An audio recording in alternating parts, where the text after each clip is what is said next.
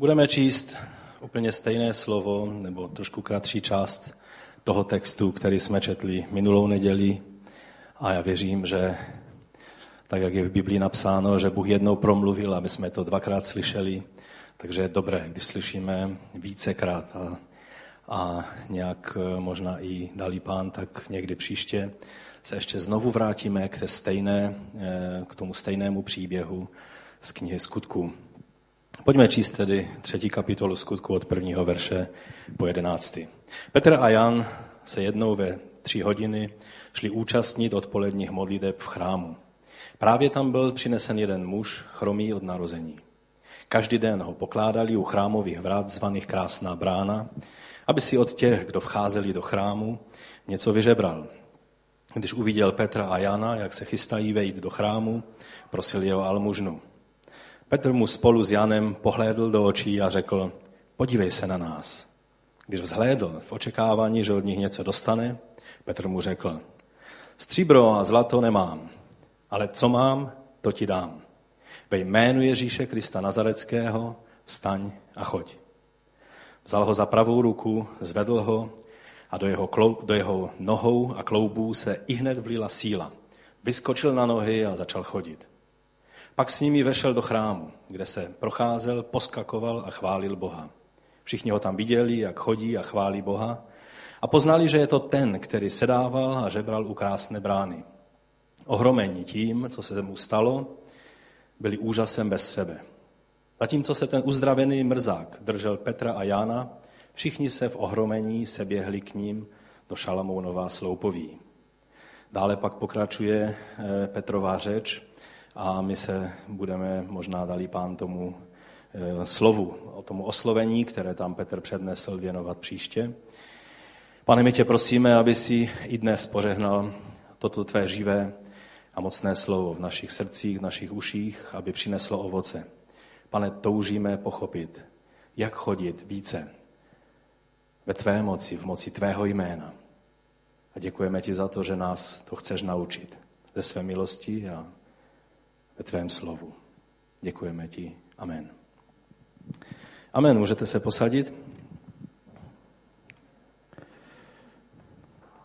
Tento týden jsem se cítil hodně slabě a i když probíhala Kristová škola, tak jsem začal eh, marodit, se mi vrátila chřípka a tak jsem celý, celý ten týden až do včerejška váhal, jestli budu schopen se před vás postavit a tak když se dneska budu držet od vás zdaleka, tak to není tím, že se chci vám stranit, ale tím, že vás nechci nějakým způsobem nakazit. Ale já jsem rád, že Boží slovo je živé slovo a, a když je člověk plný toho živého slova, tak i to churavějící tělo se musí tomu podřídit.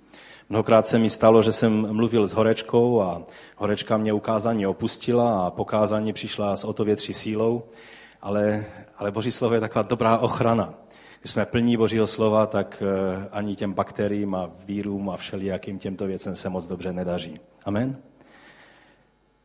Slyšeli jsme už na podruhé text Božího slova a já jsem tak vděčný pánu za to, že můžeme po ty dva nebo více týdnů věnovat pozornost tomu, co znamená jméno hospodinovo. Hašem, to jméno našeho pána. Jahve, toho, který byl poslaný, který není jenom neviditelný, skrytý na svém trůně, v místě nepřístupném, v nepřístupném místě moci a světla, ale že je i s každým, kdo se k němu sklání a kdo ho se zkroušeným srdcem a v uníženosti hledá. On je ten, eh, to jméno Hašem Hamašiach, Ješua. On je ten Ježíš, Kristus, Mesiáš. To je to jeho jméno, ve kterém jsme a které nám dává autoritu stát a nebát se ani všech mocí pekla tohoto světa, naší staré přirozenosti a všechno to, co se snaží nás odradit od toho, abychom pokračovali v cestě za Bohem. Velice si vážím toho svědectví, co tady Lada řekla a věřím, že byla takovým Áronem za ně oba dva, že Štefan by řekl to tež že vlastně i v té těžké situaci, do které se dostali, takže je to přibližuje k pánu. Víte, to dělá Duch Svatý. On nás přitahuje k pánu, čím víc je toho ohně a tlaku kolem nás, tím víc nás hospodinovo jméno pozývá, abychom se skryli v jeho moci, abychom zůstali pod jeho autoritou. Člověk, který si jenom na něco hraje, v takové chvíli, i když předtím má mocná svědectví a rozdává je nalevo, napravo na požádání, tak v takové chvíli utíká od Boha. To je jenom znak toho, že nikdy při něm skutečně pevně nebyl. Takže pojďme se podívat na, na ten text ještě jednou, dnes z takové té praktické stránky. Minule jsme mluvili o tom, co znamená mít e, jméno Boží, co znamená stát v jeho autoritě, co znamená, vysvětlovali jsme si hloubku a nádheru toho, že e, v božím slovu, e, když je řečeno jméno boží, tak je tím řečeno trošku víc, než, než je v naší běžné řeči a běžném chápání.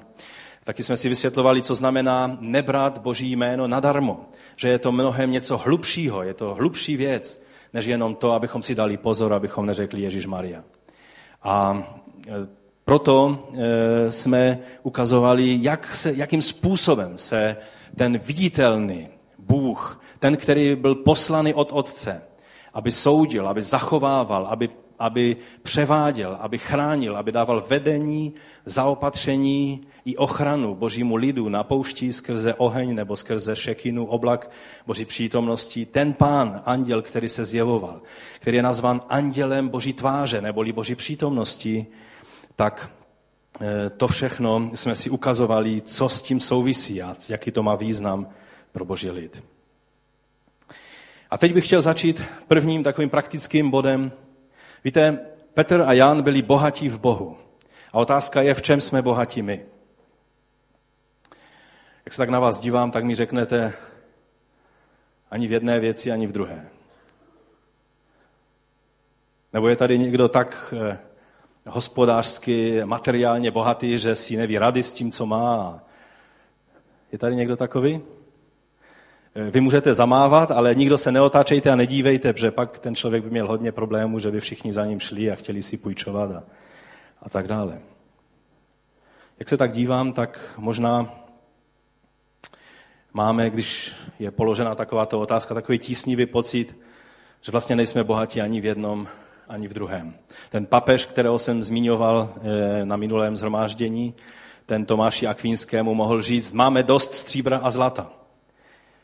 A my nemůžeme říct ani to, ale žel ani to druhé. A možná je to v tom, že se příliš ženeme za tím prvním, za tím stříbrem a zlatem. A to nám pak způsobuje, že nemáme ani to druhé a bez boží přítomnosti ani to první není požehnáno. Nezamotal jsem vás v tom? Lukáš 12.21 je řečeno, tak je to, když někdo hromadí pro sebe, tam je příběh člověka, který si myslel, že je zabezpečen do konce života. Tak je to, když někdo hromadí pro sebe, ale nebohatné v Bohu. Nebo jiné překlady, ale není bohatý před Bohem. Bůh má jiné měřítko bohatství. Bůh má jiné měřítko toho, co je cenné a na čem záleží, než máme my lidé. U Matouše 6.33 je řečeno známé slovo. Hledejte nejprve Boží království a jeho spravedlnost. Čili tam není to stříbro a zlato na prvním místě a když zbyde čas, tak hledat Boží království, ale o tom jsme nedávno mluvili.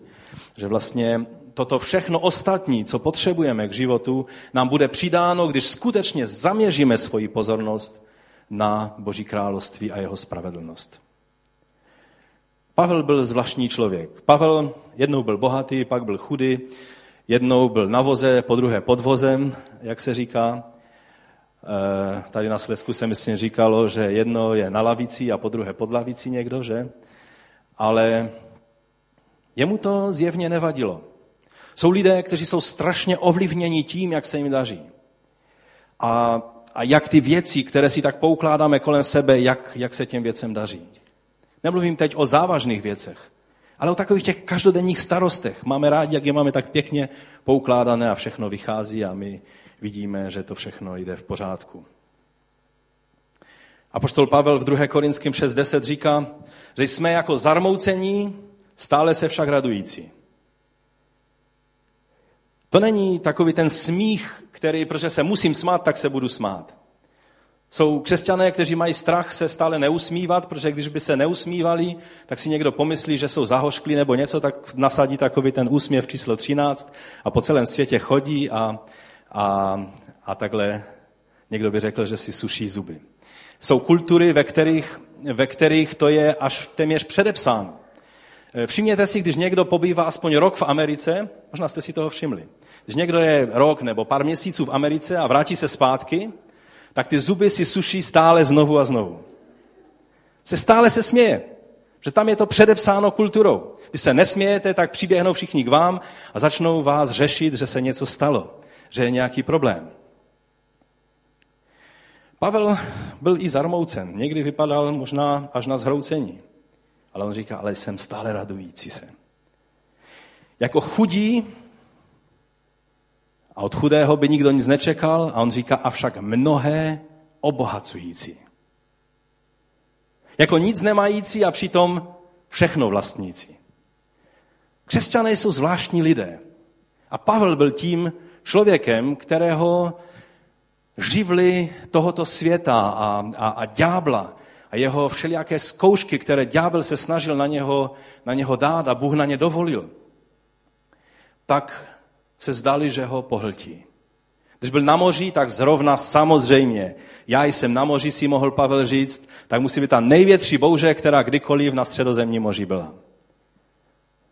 Byl několikrát stroskotán, kamenován ve všelijakých problémech. Ale byl bohatý, nebo nic neměl, ale obohacoval jiné. Nic neměl a přitom, přitom všechno vlastnil. Víte totiž, to tajemství je v tom, že Boží jméno je tím bohatstvím. Hospodinovo jméno je to všechno. A kdo pochopil, oč jde, ten ví, že ví a ví, že má. A že ho o to nikdo nemůže obrat. A to je to, o čem chceme mluvit. Taky ten, kdo ví, že ví, co má, tak i když by přišel sebevětší tlak, hrozba na to, aby, aby se toho vzdal, on se toho nevzdá a ví proč.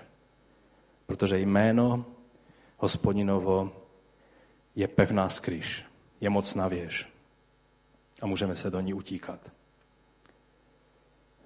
Tady Petr řekl, stříbra zlata nemám, ale co mám, to ti dám ve jménu Ježíše Krista Nazareckého. Nebo v eh, ekumenické Biblii tam je alternativní čtení Nazorejského. Ale tak se přijalo, že Nazareckého, proto se to používá. Za chvíli si řekneme, jaký je rozdíl, nebo jaký, jaký je význam toho Nazareckého. Takže nejprve tady je jméno Ježíš, pak je tady titul Kristus, pak je tady Eh, popis nazarecký a já bych chtěl, abychom, abychom se na to podívali, co to znamená. Když, je, když říkáme Ježíš, tak je to vlastně starobylé hebrejské jméno Ješua. Je to jméno, které bylo velice běžné v prvním století mezi, mezi Židy. Mnozí lidé běhali s tímto jménem po světě, ale byl jenom jeden Ješua, který měl, jehož rodiče to měli přikázáno od Boha, že mu toto jméno mají dát. A ono to má svůj důvod. Víte, toto jméno, když čtete ve starém zákoně a narazíte na slovo spasení nebo spása, tak tam je napsáno Ješua. Je to slovo, na to mě upozornil bratr Avi Mizrache. Já jsem věděl, že, že to slovo souvisí. Já jsem to bral jako, že to je hospodinová spása, že to znamená toto, tuto věc. A on mi řekl, prostě když čteš spasení ve starém zákoně, tak čteš Ježíš. Čteš Ješua. A proto byl příkaz, aby, aby to dítě se jmenovalo tímto jménem. On je tím plným naplněním. Všichni jiní kluci, kteří běhali s tím jménem, a v některých kulturách dodnes běhají, tím rodiče jenom vyjadřují přání, aby přišla hospodinova spása. Ale Ježíš, když nosil toto jméno, tak on byl tou spásou ve vlastní osobě. Takže když se modlíme ve jménu Ješuvi, ve jménu Ježíše, tak se jim modlíme ve jménu toho, kdo je spásou, kdo přináší spásu, kdo zabezpečil spásu. A tak v něm je vlastně vyjádřeno všechno. Že on je ten boží záchrance, že on je ten anděl boží tváře, jak už jsem řekl, neboli přítomnosti. Že on je ten Jahve poslaný k záchraně. Pak tady je slovo Kristus, je to řecká forma a v češtině jsme to převzali. Ehm, neznamená nic jiného než řecká forma slova Mašiach, neboli ten pomazaný. Pomazaný od Boha. Slovo pomazaný ve starém zákoně bylo velice široce chápano, že to bylo pomazáno svatým olejem pomazání ke konkrétní službě, ke konkrétnímu postavení před Bohem a byl to olej Ducha Svatého. Z toho pochází taky i ten olej, který mažeme, když někdo je nemocný, i když tam jsou dva e, významy a my se možná ještě, jestli bude chvilinka čas, tak se ještě k tomu dnes vrátíme. Takže e, v tom titulu Kristus je eh, vyjádřeno ten pomazaný syn člověka, o kterém prorokovali od Mojžíše všichni proroci, o kterém eh, mluvil Daniel jako o synu člověka, o mesiáši, který vstoupí do svého domu. A pak tady je ten popis nazarecký, nebo příjmení bychom mohli říct, nazarecký nebo nazorejský. Židé začali hanlivě mluvit Ježíši nazarecky, protože chtěli tím dát najevo, že co pak něco dobrého může přijít z Nazareta. Znáte to, jak Nataniel eh, toto řekl.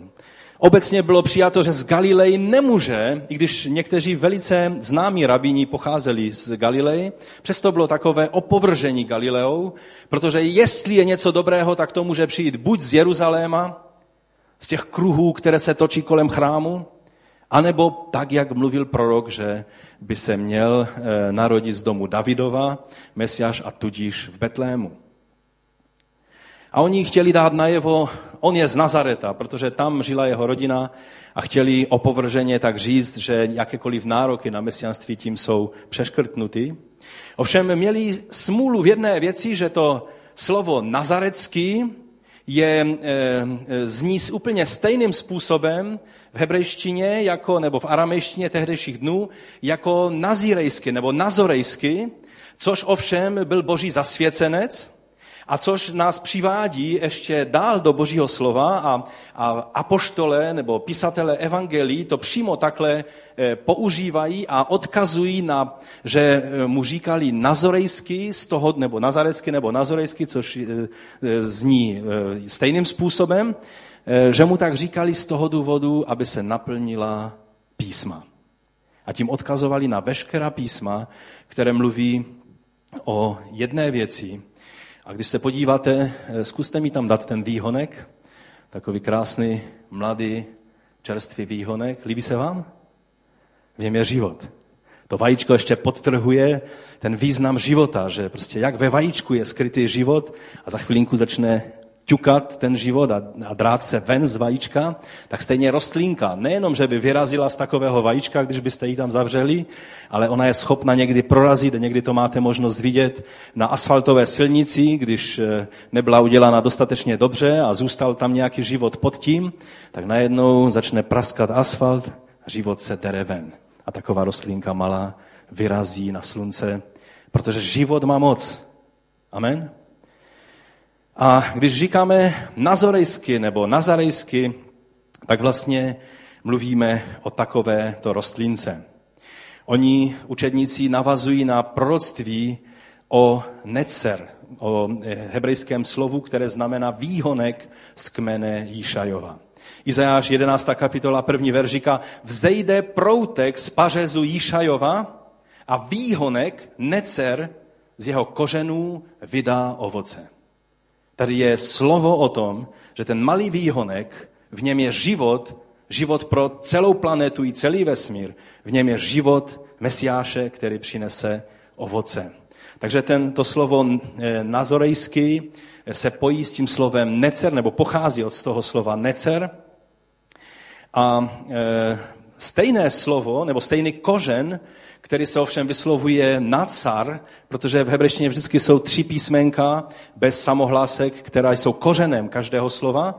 A to, tam, to nám tady Avi Mizrache, jestli si vzpomínáte, pěkně vysvětloval, na slovu, myslím, šalom použil, že je spousta významů, které mají stejný kořen. A to všechno pojí do stejné skupiny, do stejné rodiny, ta slova. A tady slovo nacar je použito u Izajáše ve 49. kapitole od 6. verše, teda 6. verš, tady je řečeno, on dále řekl, nestačí, abys byl mým služebníkem, který má pozvednout Jákobovi kmeny a přivést zpátky ty z Izraele, kdo byli ušetření. To slovo ušetření je e, slovo nacar, čili držet, hlídat, zachovávat. Zachovat, nosit, pečovat. To znamená to druhé slovo. Takže spása, eh, výhonek, který, eh, který je eh, vlastně spasitelem, a pak zachovávat, držet, je stejný kořen slova. Z Izraele, kdo byli ušetřeni, dal jsem tě za světlo pro národům, abys byl Ješua, spása má do končin země. Tady to máme ty obě dvě věci. Takže je tady jak slovo Ješua, tak slovo Nacar. A křesťanům se ještě dřív, než se jim začalo mluvit eh, kristovci z řeckého, tak se jim jednoduše mluvilo tímhle slovem, že jsou prostě nocrým, že jsou nazirejští, že jsou ti stejní nazarejcí, jako je ten nazarejec Ježíš. Pak se to do řečtiny začalo v Antiochii používat jako křesťané. Ovšem slovo křesťané už je dnes tak zneužíváno všelijakým způsobem, že někdy je dobré si uvědomit, že jsme prostě nocrým, že jsme Ježíšovi ti, ti potomci nebo ty větve toho výhonku z kmene Išaje, který je pánem a mesiášem.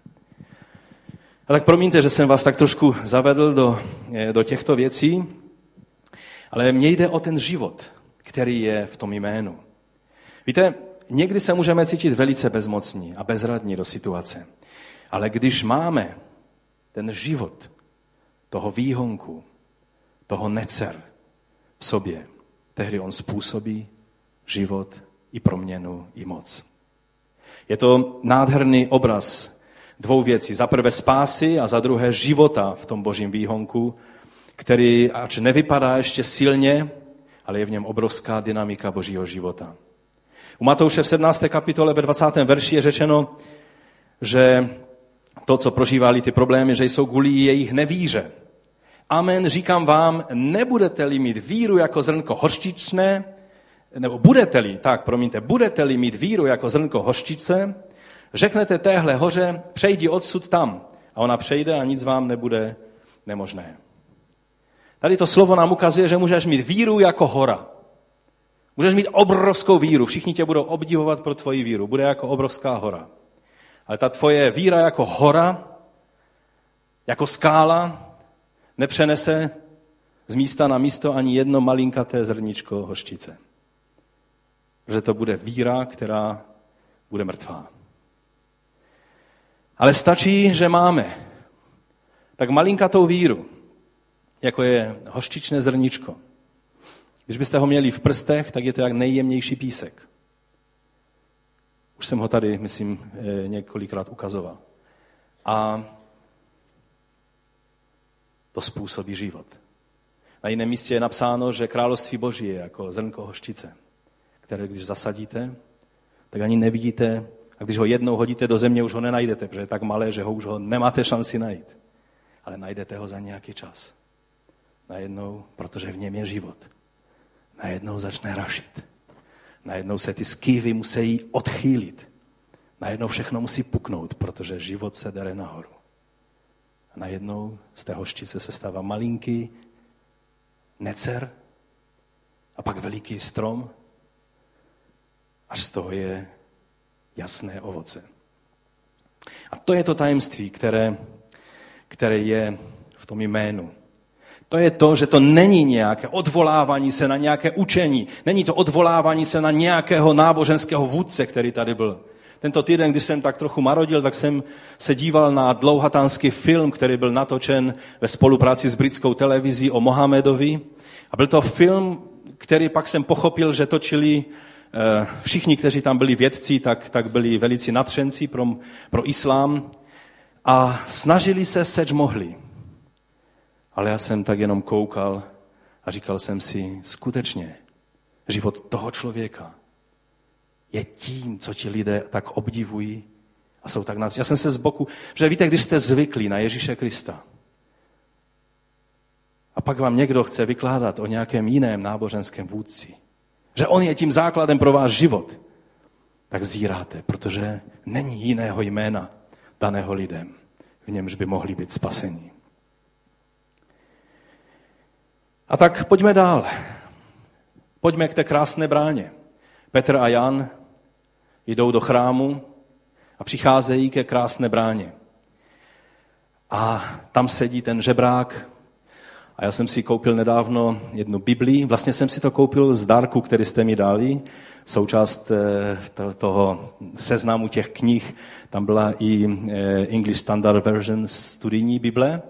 A v její internetové podobě, ke které jsem dostal přístup, tak je nádherný obraz chrámu, celého chrámového prostoru. A ta zlatá brána eh, je, jak vám to ukázat bez ukazovátka, jak začíná ten vlastní prostor chrámový, tak ty zprava tady z východní strany, eh, ty dveře, těm se říkalo buď korinské dveře, nebo brána Nikanorova, nebo i krásná brána, i když tento název eh, nacházíme pouze v Novém zákoně, ale on se asi zřejmě v té době tehdy používal. A to je fotka z modelu, toho eh, chrámu dali pán, tak když ti, kteří jedou do Izraele, tak se budeme mít možnost, doufám, teda na ten model taky podívat. A to je ten, ta dvorana pro eh, ženy. A je to vlastně prostor, který, který odděloval, oddělovala právě ta krásná brána od toho chrámu, jestli můžeš zpátky ten celý chrámový prostor ještě ukázat od toho celého velkého prostoru, který eh, byl eh, eh, tím nádvořím pohanu nebo národu, přesněji řečeno. A tady v té, v té podlouhlé stěně, kde je ta, z druhé strany je vidět kolonádu, tady z té strany to nevidíme, tak to je jediná kolonáda, která tam byla i v době krále Šalamouna. Je to takzvané eh, Šalamounovo portikum, čili to je to místo, kde pak Petr kázal, když eh, vyšli z chrámu a ten, ten chromy se jich držel, stále byl s nima, protože teď se cítil velice hrdě, že je jejich kamarádem a oni přišli do toho eh, prostoru Šalamounova nádvoří a tam Petr kázal, o tom budeme dali pán mluvit někdy příště. Takže u té krásné brány seděl, eh, seděl ten žebrák. Josefus Flavius nám popisuje tu, tu bránu jako obrovskou a nejvelkolepější bránu, která, eh, která mohla existovat. Byla 23 metry vysoká. Kolik tady je, Stašku? Nevíš, odhadem? 8 metrů? No, tak si to dejte třikrát, čtyři, třikrát nad sebe a dostanete se k výšce té brány. Široká byla 18 metrů. Je to 18 metrů tady ten sál? Plus minus. Nebyla z lehkého dřeva, ale byla z korinského bronzu. Byla obrovská, těžká. Byla zdobená pláty ze stříbra a zlata. A leskla se, celý ten bronz, stříbro a zlato působilo ohromujícím dojmem. Byla to nejkrásnější brána, proto ji nazývali, že je to krásná brána. Když ji bylo třeba otevřít nebo zavřít, tak minimálně 20 lidí u toho muselo být, jinak, jinak s ní nehli. 20 lidí stačilo teprve na to, aby tu bránu mohli otevřít nebo zavřít. Tolik Josefus Flavius, který ji viděl na vlastní oči. A z té strany, z které seděl ten žebrák, byla vyobrazena vinná réva. Protože Izraelci tím chtěli vyjádřit, že oni jsou tím kmenem a všechny národy se můžou k ním připojit. Nám to připomíná spíše Pána Ježíše, který říká, já jsem ten vinný kmen a vy jste ratolesti. A tak možná Petr a Jan, když přicházeli k té, k té eh, bráně, která není to zlatá brána, kterou si možná někteří, eh, kteří jste byli v Jeruzalémě, je možné vidět za zděnou, to je, to je jiná brána, to někdy jindy můžeme o tom více mluvit. Ta brána, o které mluvím, ta korinská, byla až teprve u vstupu do prostoru pro ženy. Čili to je, tam jsou takové tři, tři brány, takový prostor, tak tam ta, ta hlavní, to byla ta korinská brána. A u ní seděl a asi zřejmě sedával ten žebrák často. A teď bych chtěl říct, že vlastně, tak jak jsem nad tím přemýšlel, tak jsem si najednou uvědomil jednu věc, kterou mi Bůh stále nějak tak kladl na srdce, já jsem ještě přesně nevěděl, co to znamená. Ale ta obrovská, nádherná, těžká, velkolepá brána, nebo ty vrata, oddělovaly dva prostory. Najednou jsem to uviděl, že já mám takovou dost bujnou fantazii. Najednou jsem uviděl ten prostor a to hemření, to skvělé, nádherné náboženské hemření za tou bránou. Na druhé straně té brány. Jak hrdě všechny izraelské ženy a muži procházeli tou bránou. Všichni pohané a všichni, eh, všichni postižení a chromí a nějakým způsobem nespůsobili vstupovat do chrámu, se museli na tom místě zastavit. Tam byla tabule s přísným zákazem, aby nešli dál. A Dovnitř mohli jenom ti, kteří patří k božímu lidu. Izraelské ženy a muži. Muži mohli pak ještě do, do toho nádvoří Izraele, ještě dál. Tam, kde se přímo už obětovalo. A, a ten chromý seděl venku před tou bránou. A ta brána oddělovala dva prostory. Jeden prostor toho všeho velkolepého, starobylého, co sedělo za tou bránou. Tam, byla, tam se obětovalo. Tam se konaly všechny ty důležité věci. Tam byla všechna zaslíbení o boží přítomnosti, která měla spočinout na tom místě. A před tou bránou, zkusme to nějak tak překliknout ještě dál. Před bránou bylo co? Ještě o jeden? Dva obyčejní, celkem obyčejní lidé, po kterých byste nepoznali, neměli ty kroužky nad hlavou, proto jsem vybral ten moderní obrázek, protože oni nemají kroužky nad hlavou. A třetí, člověk žebrák, který ani do chrámu nesměl, protože byl chromý. Dva prostory. Prostor absolutní chladné nádhery, organizovaného náboženství soustředěného kolem chrámu, který ovšem měl jeden vážný problém. Že ho obsluhovali a sloužili tam hříšní saduceové, kteří ani vlastně ve věčný život nevěřili. Kterým bylo hodně na ruku to, že měli všechny izraelské věci ve svých rukou, kromě Božího slova. To drželi v rukou e, učení v písmu a farizeové. Ale saduceové měli to, co se počítalo, to, co bylo skutečně důležité pro ně, a to byl chrám a veškerá služba kolem chrámu. A přitom oni čile kolaborovali se světskou mocí antikristovského Říma. Ale vypadalo to tak nádherně. Každý Izraelec, který se těšil na to, že o svácích bude moci přijít do Jeruzaléma. Někdy se sešli až, bylo tam víc jak milion lidí, možná i více, to jsou střízlivé odhady. Tak tento zažitek chtěl mít vždycky. Uvidět to místo, kde sídlí Bůh. To bylo to místo nádhery, po které toužili všichni Izraelci. A pak tady je prostor před vraty a máme tady nějaké dva muže a třetí žebrák, který je plný potřeb.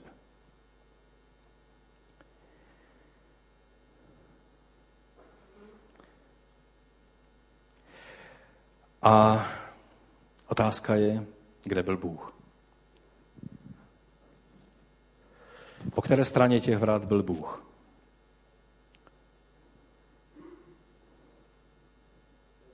A proč? Víte, ti dva, Petr a Jan, a pak i ten třetí, chromý, který už pak nebyl chromý, měli to něco, to necer Boží, ten výhonek Božího života v sobě. Bůh byl s nimi, protože Boží život byl v nich. Duch živého Boha. A duch Boží spočine jen tam. A jen na místě, a jen na člověku, které je a zůstává podřízeno jménu Ježíše Krista. Duch svatý nikdy nejedná nezávisle na Ježíši Kristu. Já pošlu, říká Ježíš. Já pošlu od Otce. Jiného. Tam je použito slovo jiného stejného druhu, utěšitele. On bude jeden z nás, chtěl Ježíš říct. On je boží bytosti. Tak jako já jsem boží bytosti, jako otec je boží bytosti, který sídlí v místě nepřístupném, tak duch, který naplní vaše životy, je, ten, je tím stejným duchem.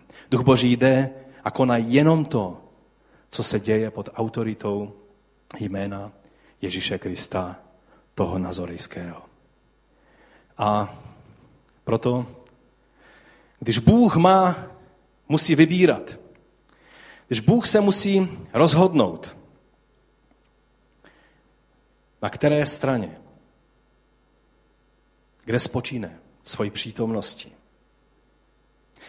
tak vždycky spočíne tam, kde je ten výhonek života. A v tom okamžiku je jasné, že Bůh byl ne za tou bránou, ale před tou bránou. Tam, kde Petr a Jan stáli ve jménu Ježíše Krista z Nazaretu. Amen. Víte, Bůh se rozhoduje a někdy až vidíme ve starém zákoně, jak váhavě se rozhoduje, kde spočinout ze svojí přítomnosti, kde složit své jméno, jak je to napsáno ve starém zákoně. U Izajáše, už jsme četli minulé to slovo, toto praví vznešený, vyvýšený, 57. kapitola Izajáše, 15. verš, eh, vznešený a vyvýšený, jehož přebývání je věčné, jehož jméno je svatý.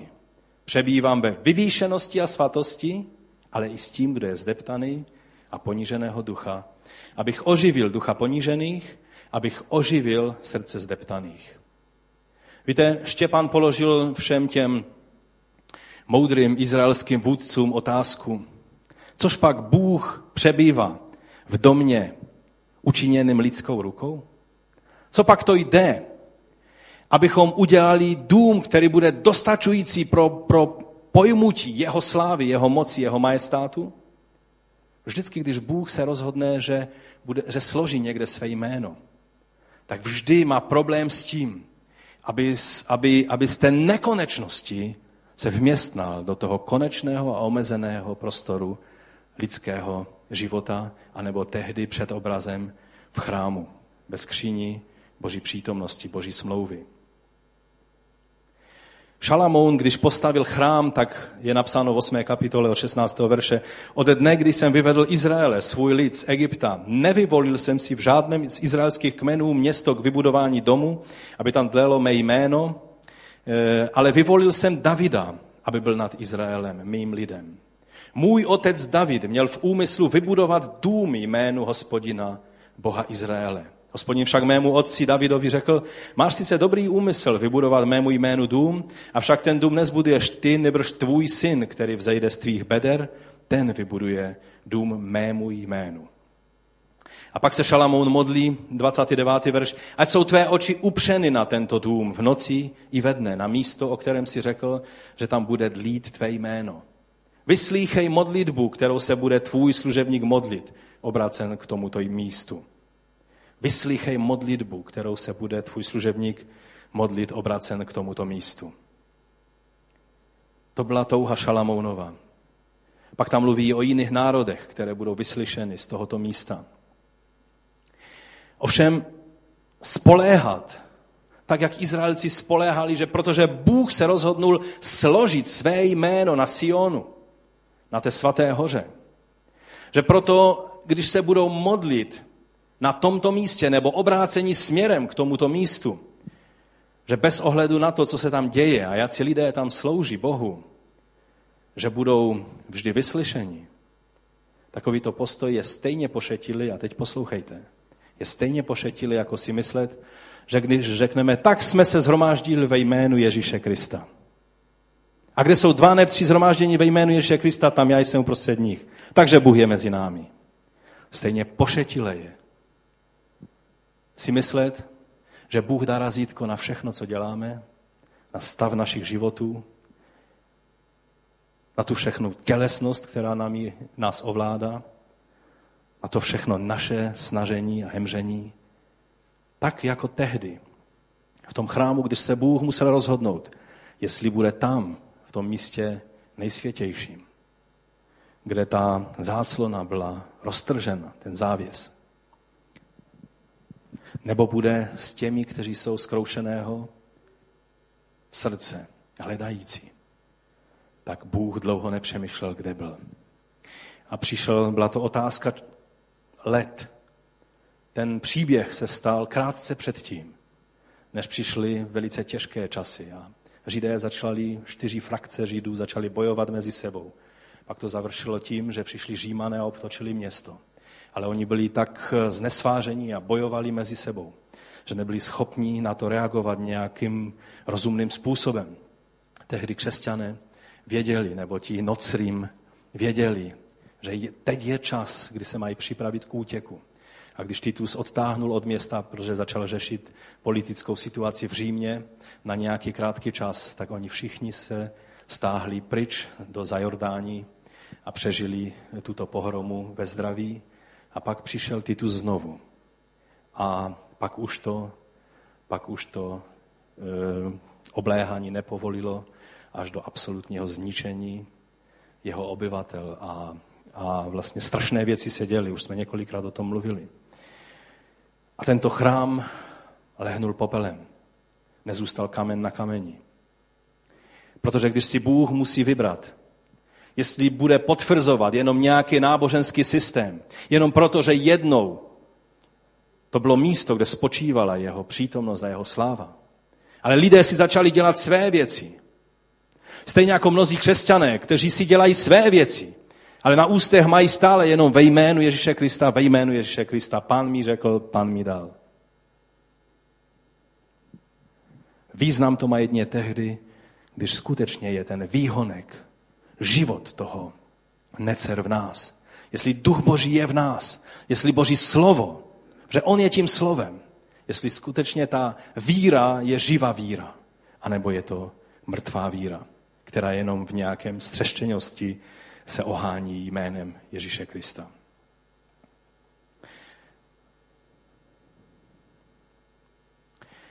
A to nás přivádí k závěrečné části a to, co tedy Petr a Jan dělali jinak než my, anebo co dělali, aby se Bůh mohl rozhodnout skrze ně jednat. Byli jiní od nás, lišili se v něčem, anebo byli stejní.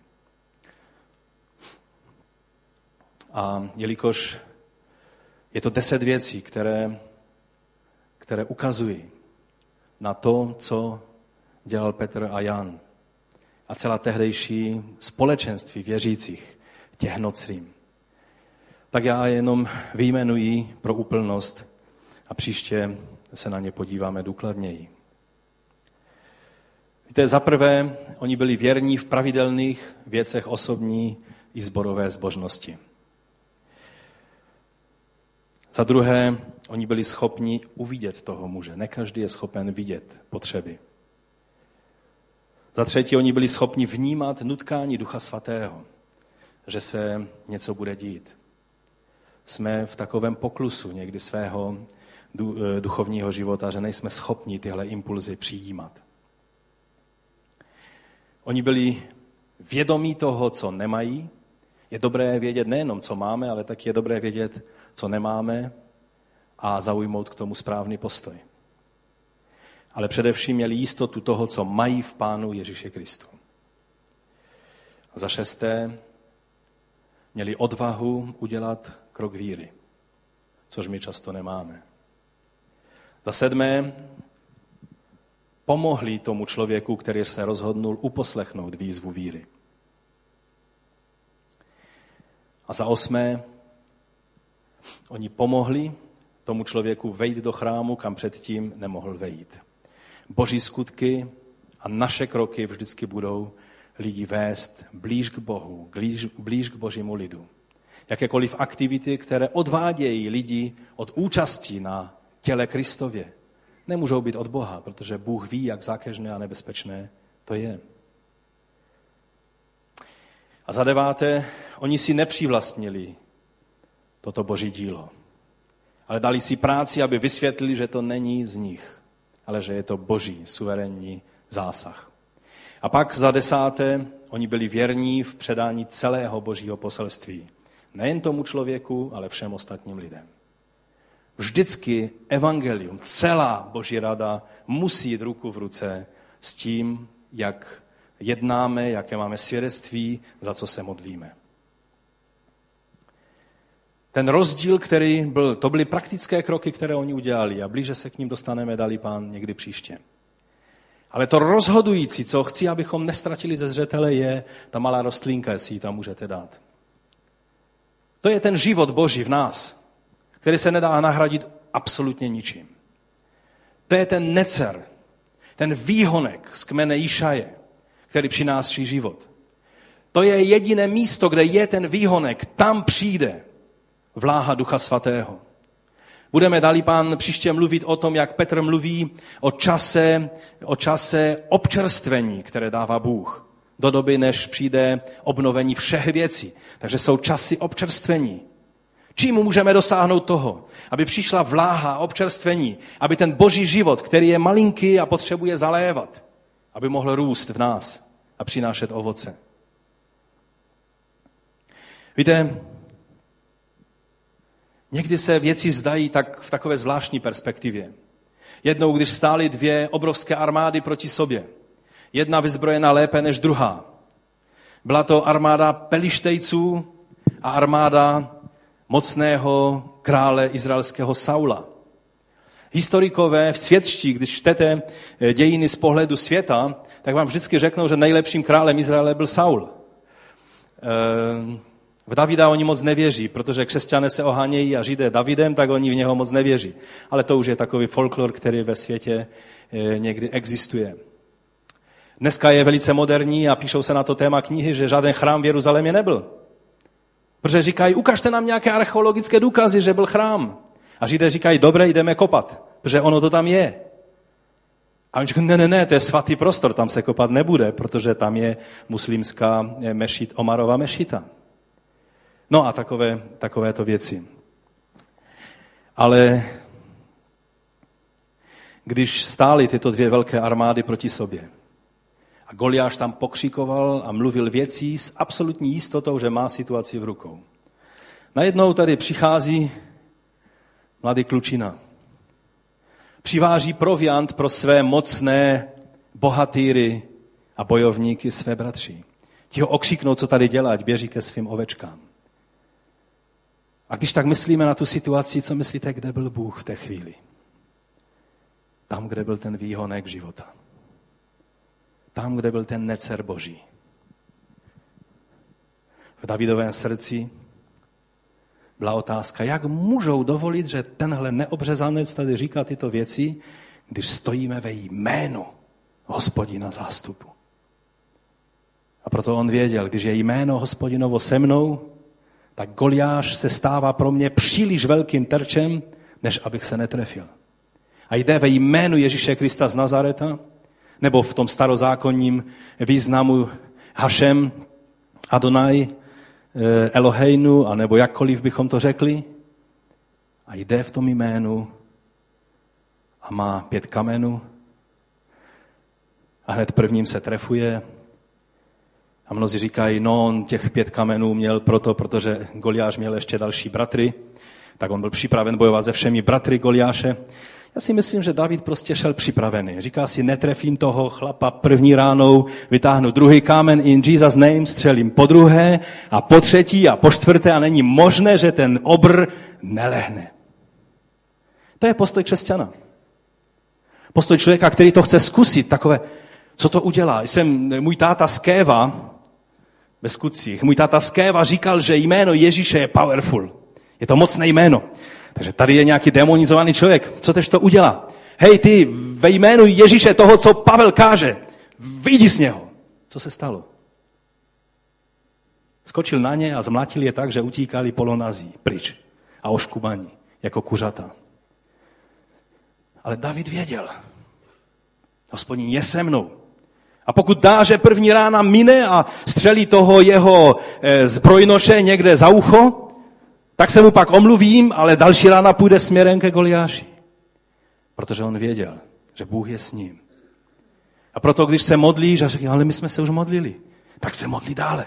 Co udělal Eliáš, další takový člověk, ve kterém bylo to necer boží?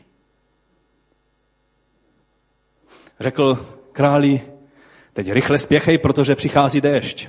Byl déšť nebo nebyl déšť? Nebyl. Eliáš šel na horu Karmel a začíná se modlit a jeho sluha je nervózní a říká, pane, ale nic není vidět. On říká, běž k moři. No nic tam není, tak běž sedmkrát. Někteří z toho dělají formulku, že se musíme sedmkrát za něco modlit, aby se něco stalo. Ale vám chci říct, ta sedmička neznamená nic jiného. Modlit se, až se stane. Prostě plnost. Když je třeba 27krát, tak 27krát. Prostě stát před Bohem. Tam, kde je boží život. Tam je jistota boží, která z toho vychází. Tam je to boží necer. On je s námi, jeho jméno je pevná tvrz. A nemusíme se bát, co nám udělá ten zlý. A proto Goliáš, Bůh to tak udělal, že Goliáš padnul hned první ránou. A David věděl, co znamená spoléhat se na jméno hospodinovo. To vidíme ve všech jeho žálmech. Pak byl další člověk, který se modlil. A modlil se věrně. A to byl Daniel. Byl zajatcem na dvoře velkého krále, vládce tehdejšího světa. A pak přišlo nařízení od krále, které on to ani nemusel vědět, ale on byl dost chytrý na to, aby na to přišel.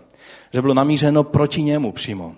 Najednou byl zde zákaz dělat to, co dělali zbožní lidé, to znamená zákaz se modlit. Všechno jiné jste mohli dělat, jenom modlit jste se nesměli. No to přece není velký problém, no tak, tak se budu modlit někde v koutku, skrytě. Budu se tvářit, že čtu noviny a budu se modlit. To je chytré, že?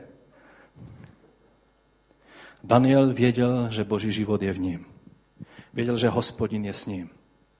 A proto tak, jak to dělával předtím, tak to dělal i teď. Že vzal a otevřel okno směrem k Jeruzalému, protože tam je to místo, kde hospodinovo jméno spočinu, spočinulo. Je v troskách to místo, nevadí. Ale Bůh není v troskách. Zdá se, že boží dílo, že se mu nedaří, že všechno je nějaké divné. My víme, proč to je. Není chyba na boží straně, ale na naší straně. Daniel to věděl.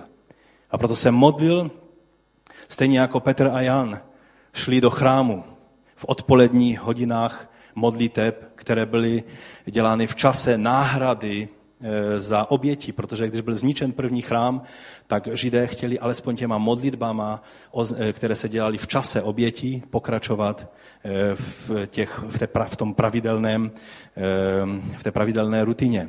A tak se modlili ráno, ve tři hodiny odpoledne a večer.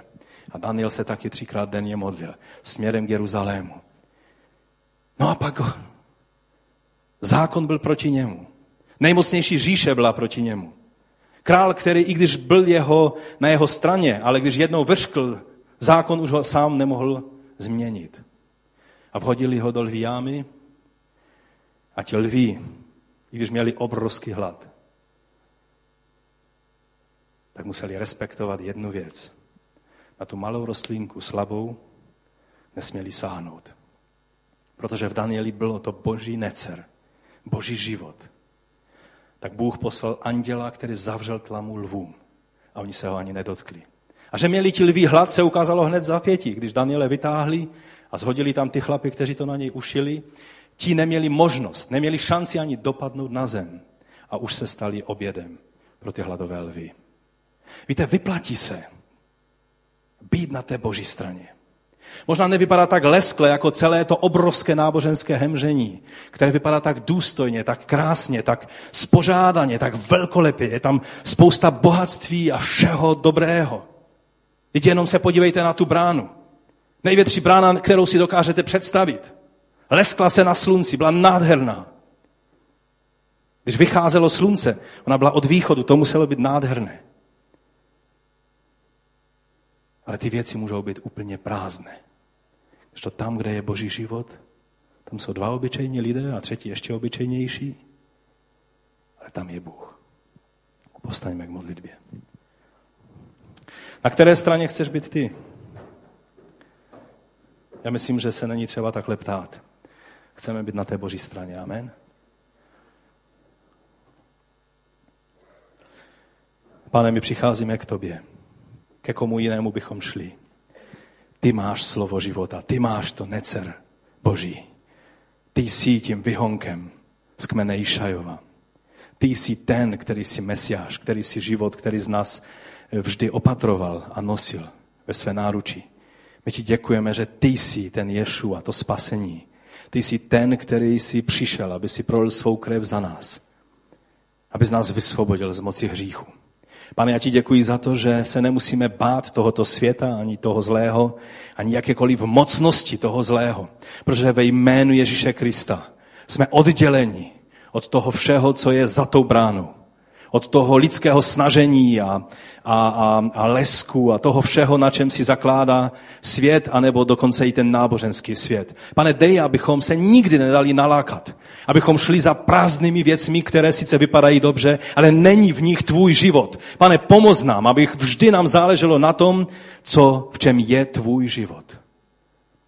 Pane, toužíme potom, aby ať v malých věcech nebo ve velkých věcech aby se mohl projevovat tvůj život v nás. To jméno hospodinovo. Ať je tou záštitou, ve které děláme vše. My ti za to děkujeme, pane. Děkujeme ti za Ducha Svatého, který je vždy tam, kde je autorita tvého jména. A že žádná moc toho zlého se nemůže vzepřít ani vzpírat. Díky tobě, pane. Ty vidíš situaci Uršuly, ty vidíš situaci Štefana Lady, ty vidíš situaci mnohých dalších, Vladka Rudského a za ty všechny, za které se modlíme. My vzýváme tvé jméno nad nimi, pane. Ať se zjeví tvá moc, jakýmkoliv způsobem se rozhodneš ty. My víme, že někdy tvé jméno přivedlo učedníky do velkých obtíží. Někdy byli v jámě, ze které nebylo vidět na krok, ale ty jsi byl s nimi.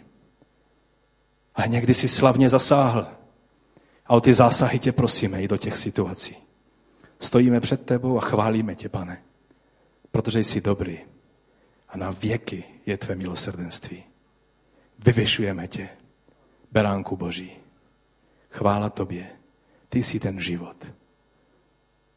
Haleluja. Amen. Pojďme mu vzdat chválu, on si to, myslím, zaslouží.